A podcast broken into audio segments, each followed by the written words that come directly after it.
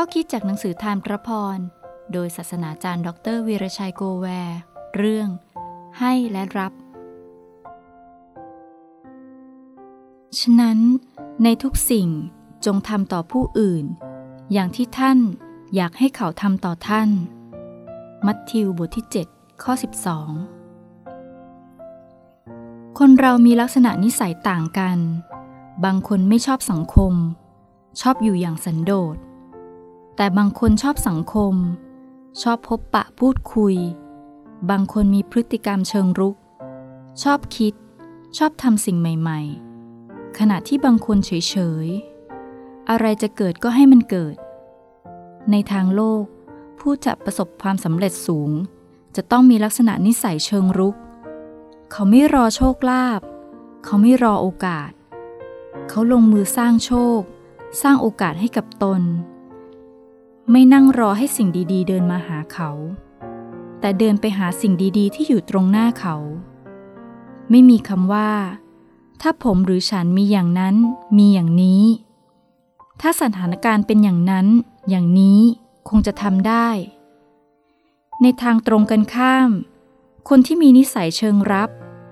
เขาไม่ทำให้เกิดขึ้น เขานั่งรอโอกาส แต่โอกาสดีๆ มาไม่ถึงเขา เพราะถูกผู้อื่นฉกฉวยไปหมดแล้ว ในทางธรรมก็ไม่อาจหนีหลักการนี้ได้ เราแต่ละคนอยากให้ใครต่อใครรักเรา เป็นเพื่อนกับเรา ฟังและรับรู้ปัญหาของเรา ช่วยเราในยามคับขัน มีคริสตชนบางคนบ่นในทำนองว่า เขาไม่มีเพื่อน ทั้งๆทที่มาร่วมคริสตจักรนานแล้ว เขาอยากมีเพื่อนคู่หูสักคนที่จะคุยด้วยได้ ความต้องการดังกล่าว เป็นความต้องการทางธรรมชาติ เราไม่อยากอยู่อย่างโดดเดี่ยว แต่การที่จะมีเพื่อนแล้ว ไม่ไปสร้างเพื่อนทำแค่เพียงนั่งคอยให้คนอื่นเดินเข้ามาหา ก็คงยากที่จะได้เป็นเพื่อน พระเยซูคริสต์สอนเราว่า ถ้าอยากให้ผู้อื่นทำอะไรต่อเรา ก็จงไปทำสิ่งนั้นแก่ผู้อื่นก่อน เราต้องทำการหว่านก่อน แล้วการเก็บเกี่ยวจะตามมา ถ้าเราต้องการให้คนรักเรา เคารพเรา